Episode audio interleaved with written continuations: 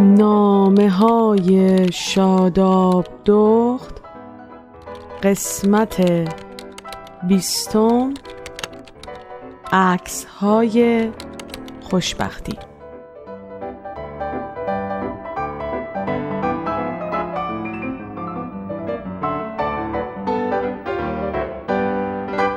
درود به همگی. شادابم و امروز باز بعد از یک هفته در کنار شما هستم. با نامه هایی که از دل میاد و امیدوارم به دل هم بشینه. بعضی وقتا خیلی کارام زیاد میشه مثل این روزا. اصلا نمی‌دونم کدومو اول انجام بدم. وقتی هم میشینم برنامه ریزی کنم خود اون برنامه ریزی کردن کلی وقت می‌گیره. خلاصه اینجوری میشه که منو استرس می‌گیره و تنها راهش هم اینه که برم بیرون و قدم بزنم آیا نه خیر. همین فیسبوک به این باحالی و شادی اینجا هست. برم بیرون چیکار کنم؟ میرم میشینم پای این فیسبوک به گشت و گذار و دیدن عکس دوستا. اتفاقا این چند روزم چقدر شلوغ بود همه صفحه ها به خاطر روز ولنتاین بود و خیلی ها حضور شدیدن فعالی رو تو این روزا داشتن. یه سری از دوستام عکس گذاشته بودن از قلب بازی و کادو خریدن و این چیزا. مثلا یکی برای اون یکی کفش خریده بود. یکی دیگه کیف پول خریده بود. یکی برای خانمش ماشین خریده بود. یکی دیگه کیک پخته بود. یکی نقاشی کشیده بود. یکی در خونش پر از قلبای بادکنکی بود. دیگه خیلی زیاد بود این چیزا که البته فقط بین دوستای ایرانی بود و خارجی ها هیچ کدومشون از کادوهاشون عکسی نذاشته بودن. شاید هم انقدر کم بود که من متوجه نشدم. حالا کنار همه این تبریکا و جان نسار کردن ها یه سری دیگه هم بودن مثل اینکه حال خیلی خوبی نداشتن نسبت به این روز. مثلا نوشته بودن این روز روزیه که آدما برای همدیگه فیلم بازی می‌کنن پس روز تئاتر مبارک. یکی دیگه نوشته بود بی خود پولتون رو هدر نکنین برای کسی که نمی‌دونین به شما وفادار میمونه یا نه.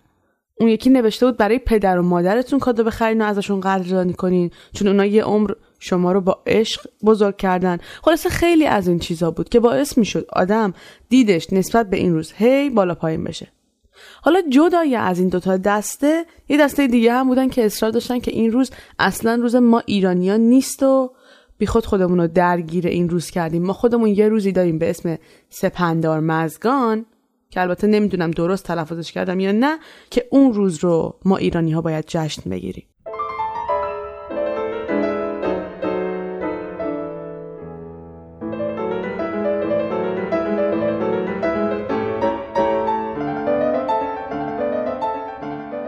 راستش منم برای این روز کادو گرفتم. چند تا اسمس هم از دوستای نزدیکم گرفتم. دو تا شماره ناشناسم بود که به هم پیغام دادن و تبریک گفتن و من هنوز وقت نکردم برم جوابشون رو بدم و ببینم کی هستن ازشون تشکر کنم.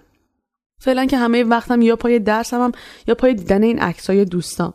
می‌دونی فکر می‌کنم این عکسا باعث میشه آدم یه جوری دوست داشته باشه توی اون موقعیت باشه یا یه جوری خودش رو گاهی مقایسه می‌کنه. مثلا همون جوری که یه ایرانی خارج رفته وقتی جمعای خانوادگی توی ایران رو می‌بینه که همه دوره هم هستن و خودش این ورا با هزار زحمت می‌تونه شاید سالی یک بار یه جمع خانوادگی رو دوره هم ببینه که برنامه زمان بندی کارشون با هم هماهنگ شده بوده دیدن این عکسا دل آدم یه جوری می‌کنه.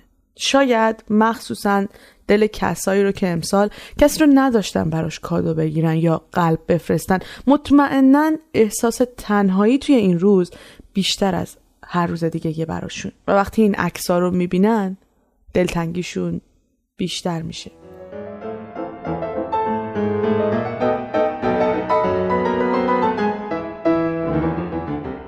عکس من یه زمانی عکاسی خیلی دوست داشتم. خیلی. می‌تونستم برم توی پارک های مختلف عکس بگیرم و بیام خونه با یکم رنگ و لعاب یه کاریش بکنم که اصلا خودم باورم نمی‌شد. اون درخت خیلی معمولی یا اون بالکن خیلی معمولی یا اون غذای خارجکی معمولی که شاید مزهش هم اونقدر به مذاق ما ایرانی خوش نبود می‌شد یه چیز خوشگل و قشنگ و دوست داشتنی و باعث قبطه. بارها شد که توی نظرات دوستام زیر اون عکسی که از نون و پنیر معمولی گرفته بودم. یا حتی از اون گلدون شمدونی که یه دلار خریده بودم و توی خیابونای ایران یا خونه های ایرانی پیدا میشه دوستان از ایران اومده بودن و زیرش برام اینجوری پیغام گذاشته بودن. وای چقدر قشنگه. وای خوش به حالت. وای خونت عجب بالکنی داره. عجب نون و پنیری. همه و همش در مورد این بود که یه جورایی خوش به حال تو بیچاره به ما.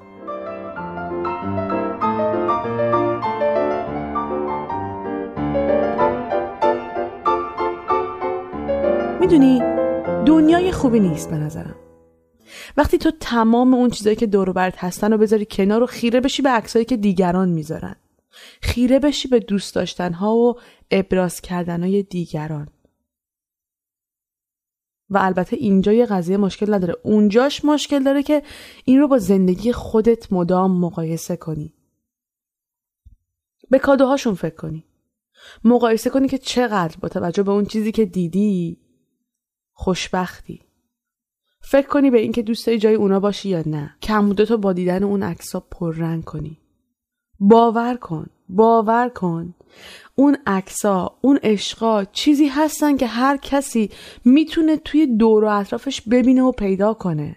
این به زندگی توی ایران و خارج بستگی نداره. فقط خوبه که بخوای. هر جا هستی بخوای. برای بار چندم میگم بهتون که یک سری از زرق و برقا هست که خیلی زود برای ایرانی هایی که میان خارج تموم میشه و آدم میمونه و واقعیت های زندگی که کم از سختی های دور بر آدم توی ایران ندارن. عشق لالایی بارون تو شباست نم نم بارون پشت شیشه هاست لحظه شبنم و برگ گل یاس لحظه رهایی پرنده هاست چند روز با یکی از دوستام صحبت کردم. من و این دختر چند سالی هست که با هم دوستیم و از ترکیه همدیگر رو می‌شناسیم. دوست خیلی صمیمی نبودیم با هم ولی خب خودتون که می‌دونین خیلی از دوستی های امروز ما مخصوصا توی دنیای مجازی آدمهایی نیستن که می‌شناسیم. یا البته بگم دقیق نمی‌شناسیم. خیلی رو میشه کم کم از عکسها و نوشته هاشون شناخت. محسا یکی از همین بچه ها بود. من توی ترکیه به جز چند باری که با هم توی پیکنیک بودیم و اون تنها بود و با دوستای دخترش جای دیگه ای ندیده بودمش. می‌دونستم که داره از پدر مادرش جدا میشه و سفر می‌کنه به کانادا. محسا خیلی زودتر از من رفت و به کانادا رسید. از همون موقعی که توی پیکنیک دیدمش و اسمشو پرسیدم هم توی لیست فیسبوکم بود. بعد از چند وقت از رسیدنش به اونجا نزدیک به دو سه هفته دیدم که عکسای جدیدی گرفته با یه پسر خیلی خوشتیپ و خوشگل و به نظر مهربون. و اون روزی که اون عکس رو دیدم شبش با دوستامون که دور هم بودیم بحث محسا شد. چند نفر از بقیه بچه ها هم محسا رو میشناختن. تا گفتم محسا عکس گذاشته یکیشون گفت آره به اون پسره؟ گفتم آره تو هم دیدی؟ گفت آره چقدرم خوشتی بود. گفتم شاید فامیلشونه. گفت نه بابا دختر زرنگی بود. حتما رفته بالاخره اونجا از تنهایی در اومده. خب اون که داشت از خانوادهش دور می‌شد. تنهایی هم بالاخره به آدم فشار میاره دیگه. یکی دیگه از دوستام گفت نه بابا خیلی شبیهن فامیلم فکر کنم. گفتم شاید فامیلن می‌خوام با هم ازدواج کنن. آقا همش تو عکس دست انداختن دور گردن هم و اینا. ملیکا گفت خوبه دیگه. والا ما که کسی نداشتیم تو فامیل باهاش ازدواج کنیم. همه یا کوچیکتر از ما بودن یا خیلی بزرگتر. ندا گفت ها اصلا شاید به عشق همین رفته. ما چه می‌دونیم؟ شاید قبلش با هم قرار مدار گذاشته بودن. بحث ما همینجوری ادامه داشت و اون شب هر چی نظر بود در مورد محسا دادیم. فردای اون روز دیدم یکی زیر عکسش نوشته چه دختر پسرموی خوش تیپی. خب لابد اون آدم محسا رو بیشتر از من و دوستان میشناخت. دو سه روز بعد اصرش که بازم دور هم جمع شده بودیم حرف انداختم و گفتم فهمیدین پسرموش بود اون پسره؟ یهو ندا گفت نه بابا. از کجا فهمیدی؟ گفتم آره بابا. یکی نظر گذاشته بود زیر عکسشون. بعدم دیدم که اسم اون پسر رو روی عکسش نوشته و فامیلیشون یکی بود. سمین گفت ها خوبه خیالمون راحت شد. حیف پسر به اون خوشتیپی گفتم وا محسا مگه چشه؟ هم ویالون خوب می‌زنه هم صداش خوبه هم مهربون بود. لاغر و قد بلندم که هست. دیگه از این بهتر. تازه دلش هم بخواد. ندا گفت بابا اصلا معلوم بود. این محسا داشت تنها می‌رفت خارج. خب بالاخره اینا هم اصلا خوششون اومده. چرا که نه؟ خب رفتم پیش هم. بعدش هم ازدواج می‌کنن و اینا. گفتم ای بابا حالا اون تازه پاش رسیده اونجا ازدواج بکنه چیکار؟ گفت نه. خب لابد از قبل آشنا بودم با هم دیگه. اون روزم یه عکس گذاشته بود از یه پیرن جدید. نوشته بود سلیقه اون پسر است. اسمش چی بود؟ احسان؟ گفتم آره اونو منم دیدم. خوبه دیگه. کاش همه اینجوری باشن هیچکس تنها نباشه لاغر. میگن خب سخت اون بر آب زندگی کردن. خدا بده به من و شما هم همچین دوستای خوشتیپی. ما که بخیل نیستیم. همه خندیدیم و اون روز تموم شد.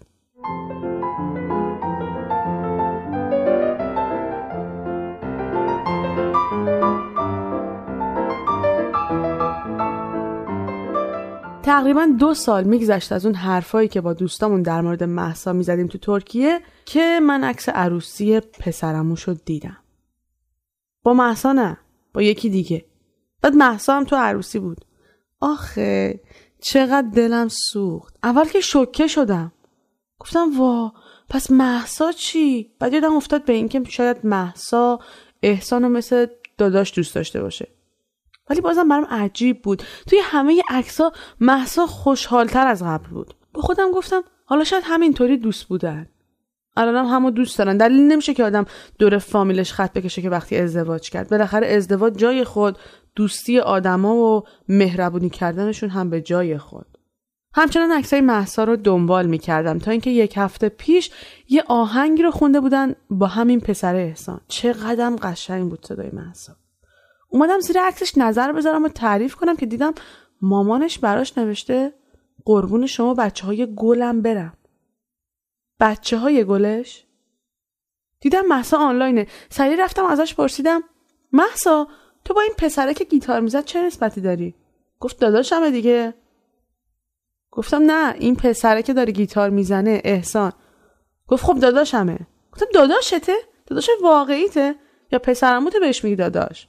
گفت نه بابا داداش واقعیمه. بهش گفتم والا من سه ساله دارم توی این فیسبوک میگردم. صد جور فکرهای مختلف به سرم زد. الا این یه دونه. کلی با محسا خندیدیم. گفت داداشش و خیلی هم دوستش داره و همیشه دوست داره تو عکسا کنارش باشه. برام جالب شد. اون روز قبل از خواب فکر کردم به این عکس. این عکسی که باعث میشه آدما نظرهای مختلفی رو راجع به یه چیزی بدن. بدون اینکه فکر کنن اصلا واقعیت داره یا نه. اصلا اون چیزی هست که فکرشو می‌کنن یا نه. عکسای محسا یه مثال بود برای من. برای منی که این یک هفته یک عالمه عکسای جور و جور دیدم. انگار فیسبوک داره یه طوری پیش میره که آدم ها دوست دارن شادشون رو با هم یه تقسیم کنن اما برداشتا متفاوته. این گاهی اوقات قشنگه گاهی اوقات اونقدر بده که به آدما و روابطشون ضربه می‌زنه. آدما همش انگار توی یه مسابقن هی می‌خوان اون چیزهایی که دارن و نشون بقیه بدن. خیلیا بدون در نظر گرفتن اون احساسی که هر کسی برای خوشحال شدن داره شرایطشون رو با هم مقایسه می‌کنن. خب اگه اون ماشین خریده برای زنش چرا برای من نخریده؟ اون یکی کفش گرون خریده پس چرا من کفش گرون نداشتم؟ پس چرا من یه گلدون کادو گرفتم؟ پس چرا اون فقط برای من یه نقاشی کشید؟ فکر می‌کنم این جمله خیلی وصف حال این شرایطه. راستش نمی‌دونم از کیه. اما چند وقته که همش توی ذهن من میگرده و باعث میشه منم به اون چیزایی که دارم احساس خوشبختی و خوشحالی کنم. این جمله که میگه آدم می‌تونه خوشبخت باشه ولی خوشبخت تر از دیگران هرگز. چون همیشه دیگرانو خوشبختتر از اون چیزی که هستن تصور می‌کنه. شاد و خوشبخت باشین و روزای خوبی رو کنار دوستای نزدیکتون هر جایی که هستید داشته باشین. تا برنامه بعد خداحافظ.